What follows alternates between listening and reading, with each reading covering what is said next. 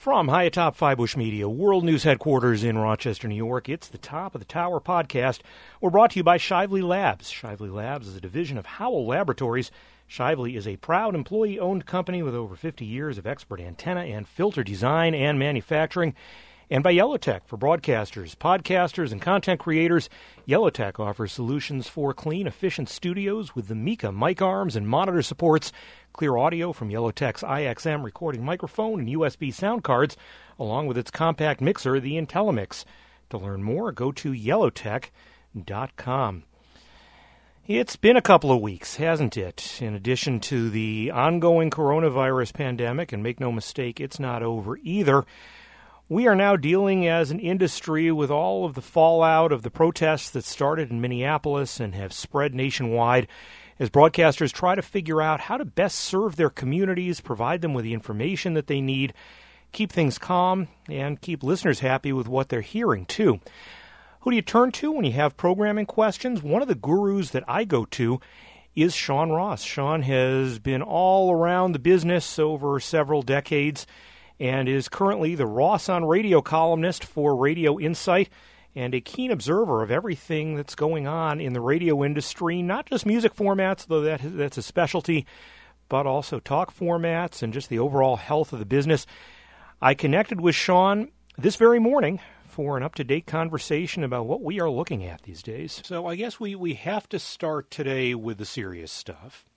Um, and the serious stuff, obviously, right now is how radio is reacting to this moment that we are in coming out of three months of coronavirus and now all of a sudden into Minneapolis and Black Lives Matter. We postponed recording this for a day because of the blackout. What is what is your take on how radio should be tackling these issues right now? Well, I want to say at the outset I've run a lot more tape of radio than I've gotten a chance to listen to so far, so I want to be very careful about what I have and haven't heard. I have definitely heard some great radio over the last couple of days, and I've heard some radio stations over the last couple of days where it's been business as usual for an hour or very close to it. But I want to be careful because I don't know what people did in the hour before I listened. I don't know what they did this weekend. I think we have to go back to where we were 10 years ago. We have been trying to overturn 10 years of PPM training in 10 weeks. We have a generation of program directors and personalities, especially at current based, younger targeted formats, who were raised on PPM and they were taught to say nothing. They were taught to say, here's Justin Bieber on Kiss. They were taught to say, did you hear what Demi Lovato did this week? Go to our website. Ten weeks ago, these personalities who've been trained to say nothing had to pivot. And they've had to pivot again. And I started to feel like our hosts were finally getting our bearings. In terms of COVID 19, we're getting their bearings in terms of finding a tone where COVID 19 was a fact of life, which was remarkable when you consider the layoffs in the radio business and you consider that they were living through it as well and broadcasting from home with the kids trying to go to school in the next room in the first couple of weeks, it was sort of like flying through turbulence. You look at the flight attendants and you can tell that they're concerned too. But why wouldn't they be? So that all said, I think we can be happy when we've heard somebody do a good job of pivoting, especially when they've had to pivot twice. I heard a wide variety of responses yesterday for Blackout Day. I heard WDAS in Philadelphia run a promo thanking the industry for its efforts, you know, but also urging listeners to vote and also urging listeners to support community businesses. I heard 92Q in Baltimore devoting every break and afternoons to what are we doing today and explaining to listeners that uh, you know the blackout doesn't mean log off; it means use your voice. In general, I've heard more listeners on the phones this week than I have in a long time, which I think is great. We thought people would not call radio stations, and I'm happy to see that's not still the case. Back in April, you wrote a column uh, for Radio Insight talking about this balance between local and national and, and how to how to make it work you know post COVID and a post COVID radio landscape, which I guess we kind of got pushed into this week, whether we intended to or not. And I guess I want to get some of your thoughts. You mentioned WDAS in that column as being an example of, of a station that has made local its brand in, in the Philadelphia market and has done well by it. How do stations cope with this in, in this environment where, you know, we've seen a lot of job cutbacks, we've seen a lot of stations that have no locality that they can even pivot back to in a moment like this because there's literally nobody there. How do broadcasters stand up for themselves in this world? I think we need to do what we can with what we have. I think we sometimes, as broadcasters, expend just enough of our scarce resources to waste them. I think if we had stations that were truly local, if we had two or three of those in a market, and they're truly local at 10 p.m. and they're truly local even at 4 p.m. on Saturday. I think if we have those stations, then we can just let some of the other stations in the market be the best national radio stations they can be. Nobody begrudges K-Love for being national uh, in terms of, you know, I mean, people are certainly concerned about you know, how big they've become, but everybody agrees that they do a pretty good job of using the national microphone. And I think we need better national brands, and I think we need more truly local brands. And we need to have a different attitude about it we have a lot of people using live local as a liner, and across town we hear national broadcasters you know, all but sitting there laughing at them, saying, live and local, sure, bless your hearts, you're just jealous because you couldn't get Rush Limbaugh, you're just jealous because you couldn't get Ryan Seacrest. Um, live and local has to be more than a liner, and I feel like we're doing a better job than we were doing five years ago, but this certainly shows the limitations and the challenges. The other thing that I've come out of this with is the realization that even if every jock is piped in from somewhere, music radio stations need to hire music, need to hire news directors again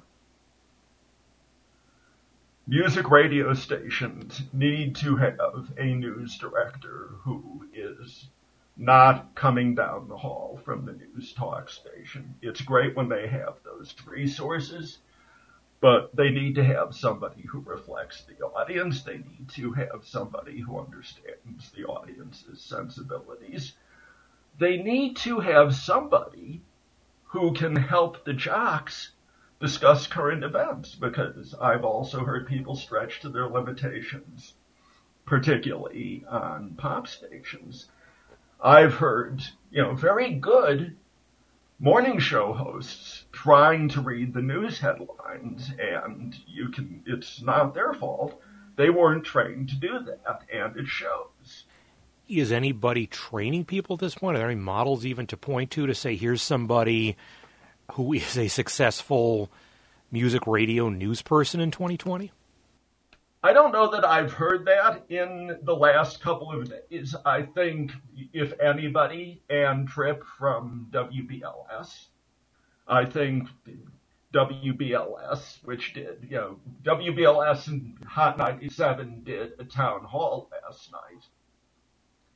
And, you know, it speaks volumes about the whole issue.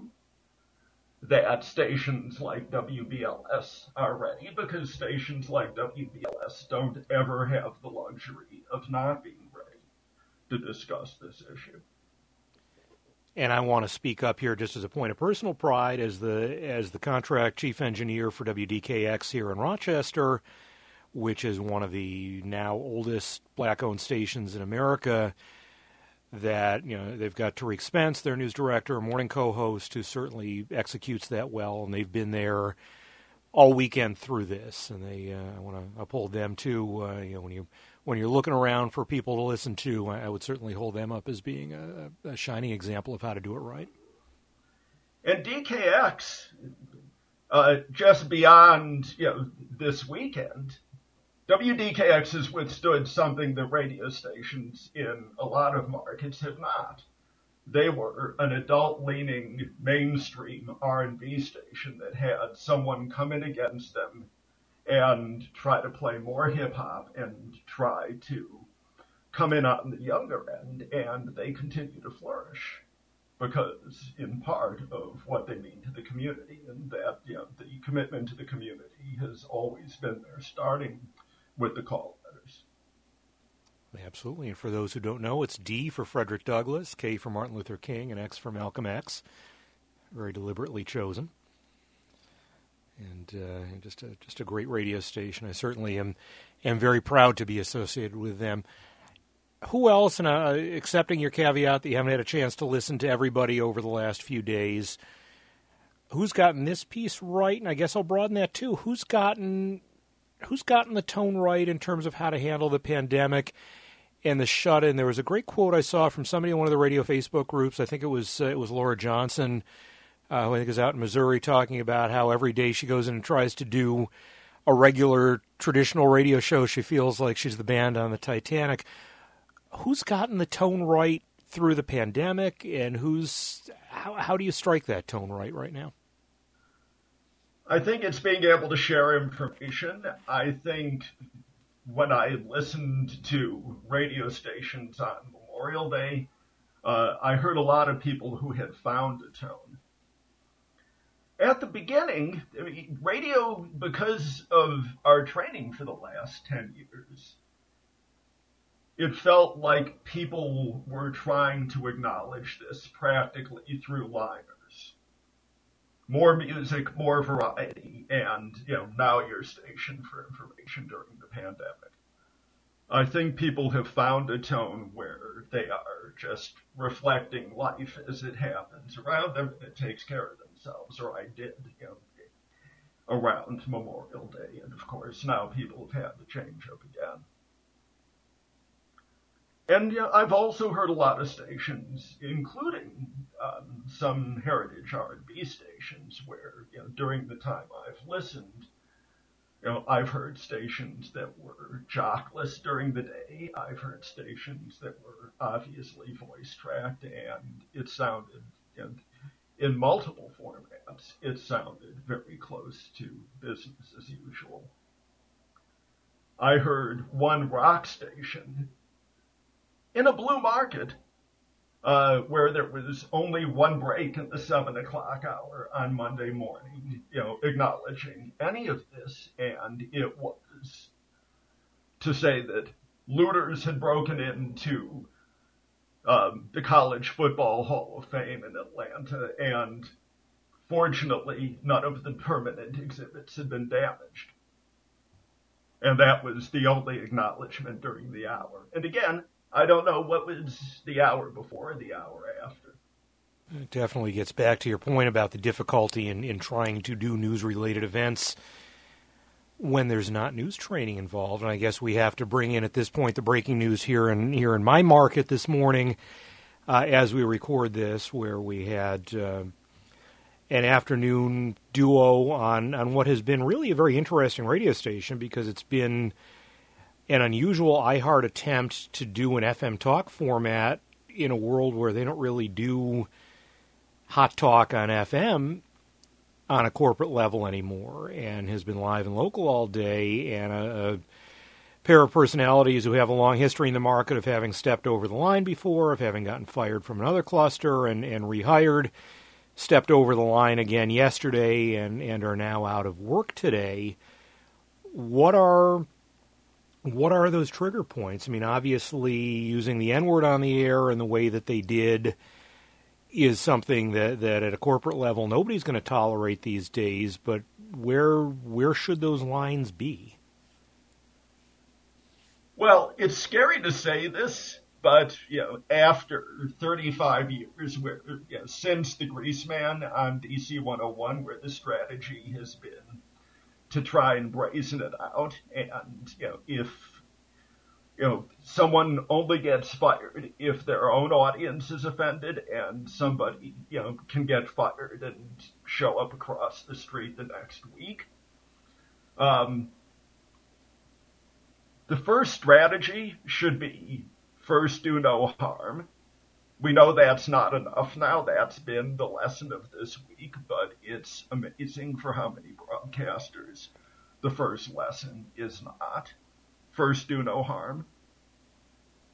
Um, it's, you know, it is amazing how many broadcasters, you know, in the mid 2000s, um, after Janet Jackson and the Super Bowl, you know, there was a clampdown on anything that seemed the least bit risque, and in a lot of cases, what took its place was inflammatory talk like this. And you know, it's you know it's sad that it should take 50 years to dismantle even one example of it has been interesting too watching the dynamic at this particular station, which is WAIO Radio 95.1. I heard here in Rochester that they have the longest established morning host in the market in the former Brother Wease, who is a complete polar opposite politically uh, from from what the afternoon show was. And they stood up, his entire show stood up last night, and they were tweeting saying, We're not going on tomorrow morning until they deal with this.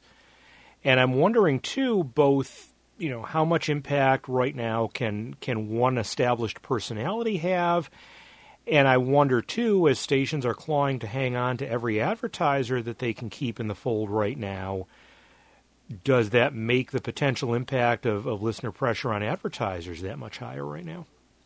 Well, it's it shows the importance of having multiple you know voices on one radio station.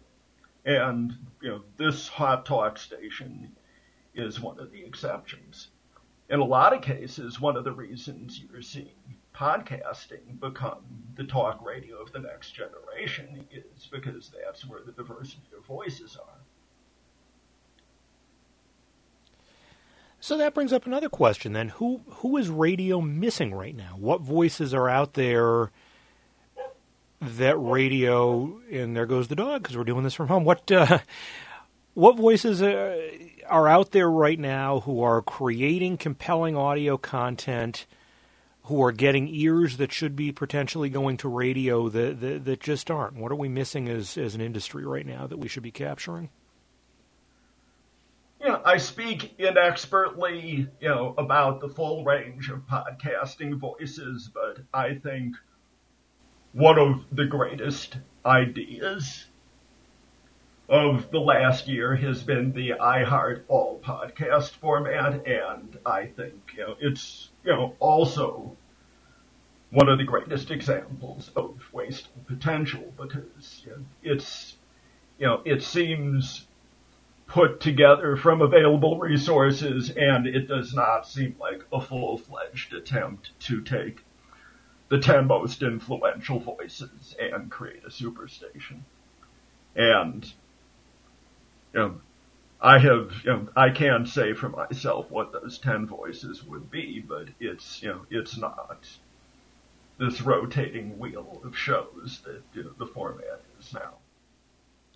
Is it even still possible to do that in a linear way? I mean, you can look you know, I would look, for example, at something like like Catsimatidis and his purchase at, at a real you know bargain price, twelve million dollars of WABC in New York, and in theory, with the pockets that he has and, and could bring to the table, you know, I think the hope in some corners was, hey, here's an opportunity to reinvent what talk radio sounds like. in the biggest market in the U.S., and so far it sounded pretty much like more of the same. Is it even possible at this point to do this as as a linear three hours here and then another three hours from somebody else kind of broadcast, or is is this somewhere where we've got to rethink the entire idea of what a radio station now is, especially one doing talk content? Well, better is better, and better is a first step. And people say that, you know, to talk about an all podcast format, this point. People want on demand. People want to listen when they want to listen.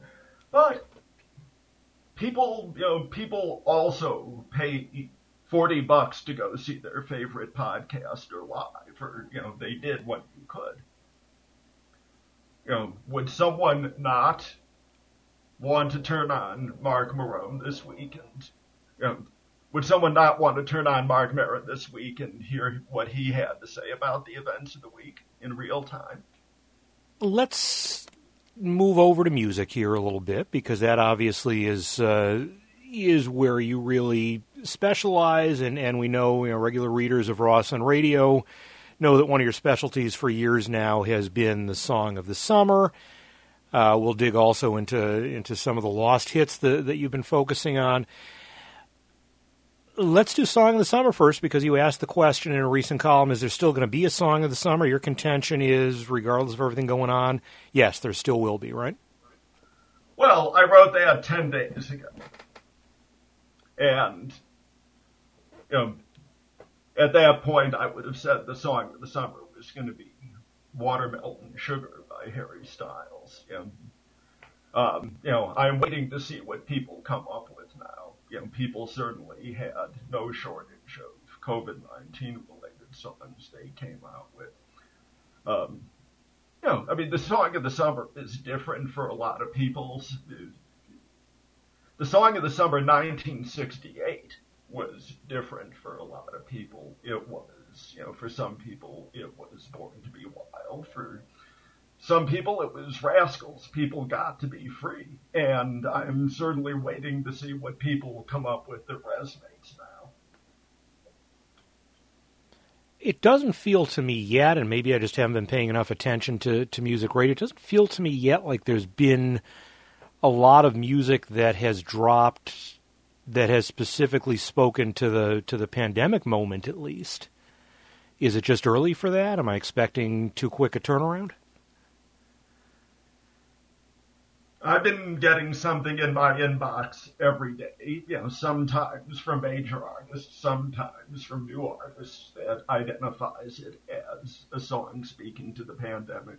We've already had one song, 21 Pilots Level of Concern, come and go on the charts.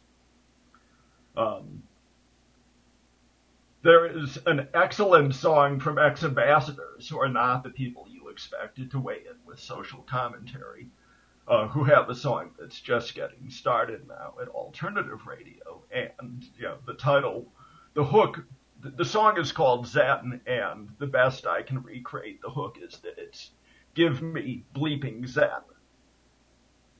You know, which is a perfect commentary on everything now. Indeed. So I am hearing it. You know, people people don't think that we have that much music about social commentary, but we certainly had a ton of it in the early 2000s, even with the backlash from the Dixie Chicks. And I'm hearing a lot of people go to that music now. When Q100 in Atlanta goes to Black Eyed Peas, where there's the love, uh, it only proves that people were speaking up in the 2000s. You've kind of created the perfect opening here now to circle around to this column that uh, that you just posted a few days ago about ranking the, the lost hits of the 1980s. It's personal for me. I'm a I'm an 80s baby. I was uh, I was in my teens then, and and listening to top 40 radio, especially 98 PXY here here in Rochester back in that era. Talk a little bit about about what that column dredged up and, and what kind of reaction you're getting. The Lost 80s columns, uh, were an attempt to come up with a formula, not just for what songs don't you hear anymore, but what really big songs don't you hear anymore. What is the difference between how big a song at the time and how much do you hear it now? And I looked at how big a song was on the top 100 of the year, and I looked at how much airplay it's getting now. And the famous example is Olivia Newton-John Physical. It was number one for 10 weeks, but you barely hear it now. You hear Don't Stop Believin' by Journey, which was a number nine record. Uh, and yet, if you take this formula, Physical certainly does not get played proportionate to its airplay, but there are Olivia Newton-John songs like Twist of Fate or Make a Move on Me that get even less airplay now and were big songs themselves. A lot of songs from the early 80s, uh, before Top 40 changed, before Tainted Love and Don't You Want Me and Billie Jean, a lot of those songs are thoroughly lost now. And the interesting part is that, you know, people look at this list, they look at Pac-Man Fever, and they look at I've Never Been to Me, which are two very big songs that you don't hear anymore. And people look at this list and say, I hope a lot of those songs stay lost, except for about 20% of them. And what you forget is that nobody agrees on the 20%. Everybody has songs that were sentimental to them in high school, even if you think they're junk.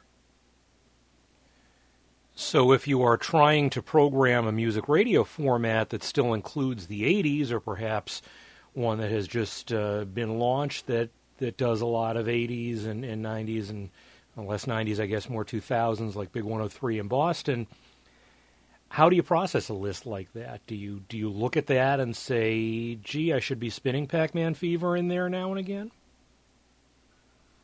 Well, I think the Jack stations and the Bob FM stations and those stations that are descended from them, they weren't really that bold. They took the biggest songs from classic rock. They took the biggest songs from oldies and classic hits. They took the biggest songs from Hot AC. Uh, and then occasionally they threw in something like Pac-Man Fever just to prove that they could. If you look at a station like Big 103 in Boston, you know, it is basically playing the hits. It's just playing them from a variety of different places. There are a lot of songs from the early 80s that will not come back, in part because they were never that big hits to begin with, and people just don't remember them, and you can't bring people back to a childhood they did, a childhood that they didn't have.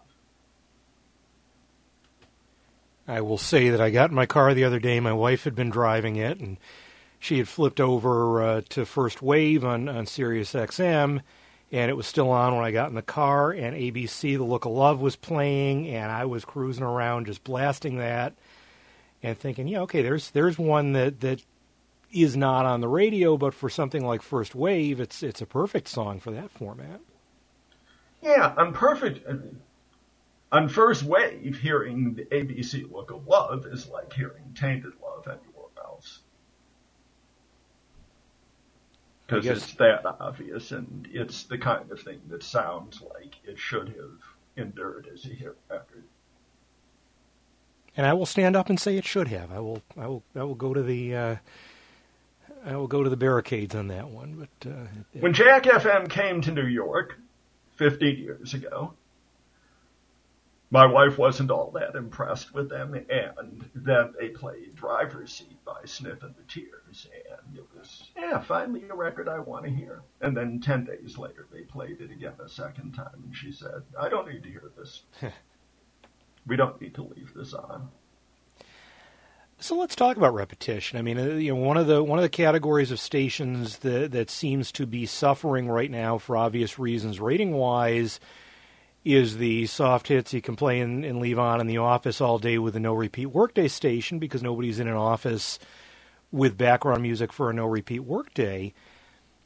how should music radio and especially stations like that how should they be adapting to the way that that people are using radio i guess the bigger question is what have we learned so far after a few months of this about how people are using radio now well, certainly stations that are programmed for TSL in defiance of 10 years of PPM programming dogma have been doing very well lately. There's a classic country station in Cincinnati doing well.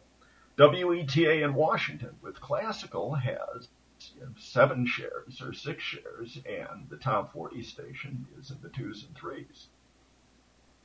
So clearly, at this moment with office listening disrupted, with carpool listening disrupted, stations that tend to either offer news and information or speak to older men seem to be those stations that are thriving at this moment.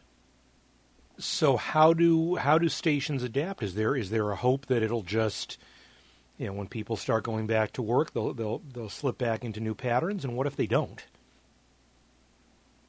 I'm not sure yet what the answer is for mainstream AC, and I think we have to wait and see on that one. For top 40, I think 10 years of PPM thinking that you try to win on cue only and that you play songs 120 times a week, 140 times a week. I think that's been I think that's been disastrous. I think if you look at some of the stations that are flourishing right now, and there are only a few of them, there are stations like Kiss 108 in Boston that play the hits 100 times a week, not 120 times, WKRZ in Wilkes-Barre. I think we have assumed that playing the hits too much and getting complaints about repetition was supposed to be a sign that you were doing things right. And when people complain about 70 times a week, it's not the same as when they complain about 120 times a week. And Kiss certainly got a little bit of a bonus this week in losing what was not a, last week, eh, rather, in losing what was not a particularly strong competitor uh, in the form of AMP, and, and we've already mentioned the station that succeeded at Big 103. What went wrong with AMP in Boston? I think it was hard to find a lane against Kiss FM. I think that all of those second top 40s were parked in a very narrow place between top 40 and rhythmic top 40. I think that a lot of those second top 40s actually probably ultimately hurt top 40 radio by making the music so narrow because they, the only songs that could find a quorum were songs that could be played on those second top 40s for 120 spins a week. I think AMP uh, did a lot of things right or you know had the right idea in trying to acknowledge the change in listening habits and trying to play the music that came from Spotify and elsewhere in the streaming world. But I don't think anybody has figured that out yet. Which is one of the questions that, that I wonder about as I look at my teenage daughter and her music consumption habits, which no longer involve radio at all this, I think, is the question that, that a lot of us still don't have answers for, and a lot of us seem to be even wary of trying to ask: is is there is there going to be another radio generation? Do we have any hope with with the kids these days? Well, if you don't ask for the order, it definitely doesn't happen. It's been interesting to see how aggressive radio stations have been about asking parents to call in shout outs to graduating seniors who can't otherwise have their graduations. And it's been interesting because it's been calling on behalf of your kid. It hasn't been students calling. And that would not have been the case even probably 15 years ago.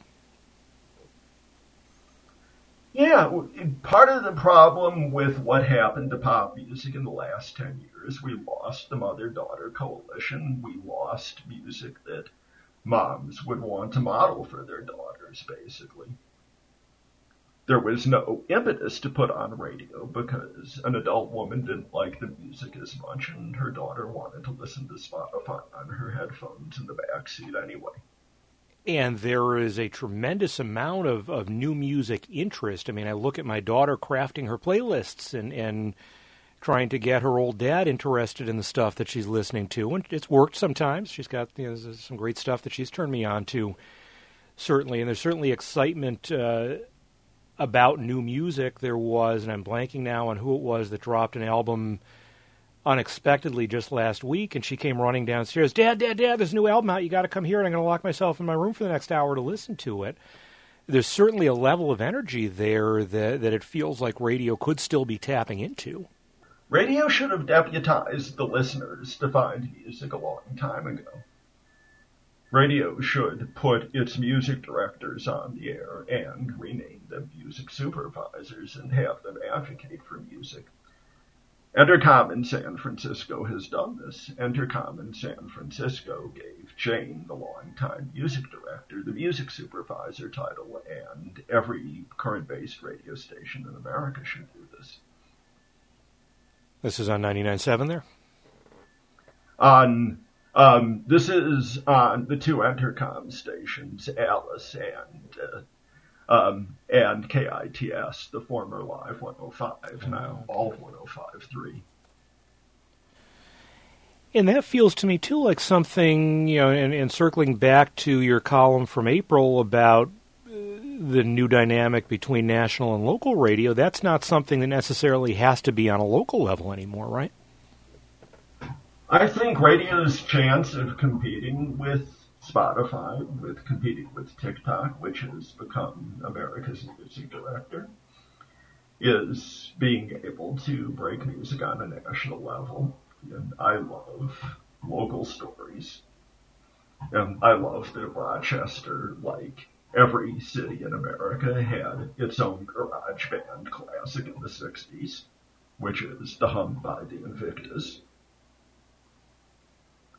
I hate that we're going to lose that, but you know, I hate that there's not more music director enterprise, but I also wonder what one radio station can do now in terms of breaking a local band. I'd like to point out the Invictas, by the way, are still around, and if this were an ordinary summer, they would be out playing at festivals even even now. I still have one, one of their members is one of my Facebook friends, so they uh, they are still around and people still remember them here. But again, that also kind of assumes a market where people stick around in the same place, which is not really hasn't been the dynamic of, of a lot of faster growing markets now either. Right, Boston. Boston has yeah, a great history of local hits, but very few that endure over time. Sean Ross, thank you so much for taking some time to, to go over the state of, of where we are right now in radio. I'm sure we will be revisiting this as things continue to change over the next few months. I'm gonna I'm gonna leave you with one more question, and I, again, it's premature, but of course, one of the other topics that you always hit at the end of each year and, and you always crowdsource and I always enjoy being a part of that crowdsourcing is what were the most interesting radio stations of any given year. And obviously we're only halfway through this year, even if it's felt like we're already five years into it. If you had to pick out a couple from the first half of 2020, what, what stations would you be pointing at right now? Well, and the column I write at the end of the year, the focus is on news stations news stations that were potentially game changing, and because radio has been in a fiscal crisis for the last three months or three years or 50 years, you haven't heard as many new launches in the last couple of months. So when I find myself going, when I look at my go-tos, they are you know, perennials. They're KTCL in Denver. They're Magic 102 in Houston. They're 4KQ in Brisbane, one of my favorite classic hit stations on the planet.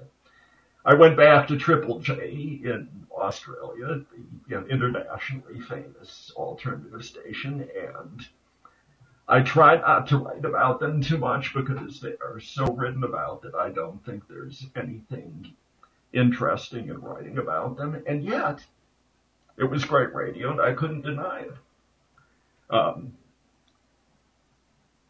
I always like Saquon Montreal. I have come back to WXPN in Philadelphia a lot over the last year.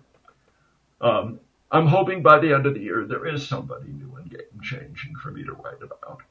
This is, I, mean, I guess it would be a risky time right now for somebody to rip something up and, and say, all right, I'm going to launch a brand new radio station that's that's more creative than just a big 103 in Boston in the middle of all of this, and yet at the same time, if ever there was a time to take risks, this this may as well be it, right? Right. This is arguably 1964 and America being ready for the Beatles. That is an interesting point to leave it on. Sean Ross, thank you so much for your time. This has been fascinating, and we will uh, we will revisit this later in the year, I'm sure. Thank you, Scott. And you can find Sean's Ross on radio columns at radioinsight.com. There's a link from the web version of this podcast, too, at fybush.com. What are you thinking about right now? How are your radio stations handling the double whammy of crises that we're all dealing with? And who would you like to hear some insight from? Let me know. It's scott at fybush.com or in the comments on the web version of the podcast. I look forward to hearing from you, too. It is the Top of the Tower podcast. We are brought to you by Shively Labs. Shively Labs is a division of Howell Laboratories. Shively is a proud employee owned company with over 50 years of expert antenna and filter design and manufacturing. And by Yellowtec for broadcasters, podcasters, and content creators. Yellowtec offers solutions for clean, efficient studios with the Mika mic arms and monitor supports, clear audio from Yellowtec's IXM recording microphone and USB sound cards, along with its compact mixer, the IntelliMix. To learn more, go to yellowtec.com. We'll be back hopefully next week with another Top of the Tower podcast. We'll see you then.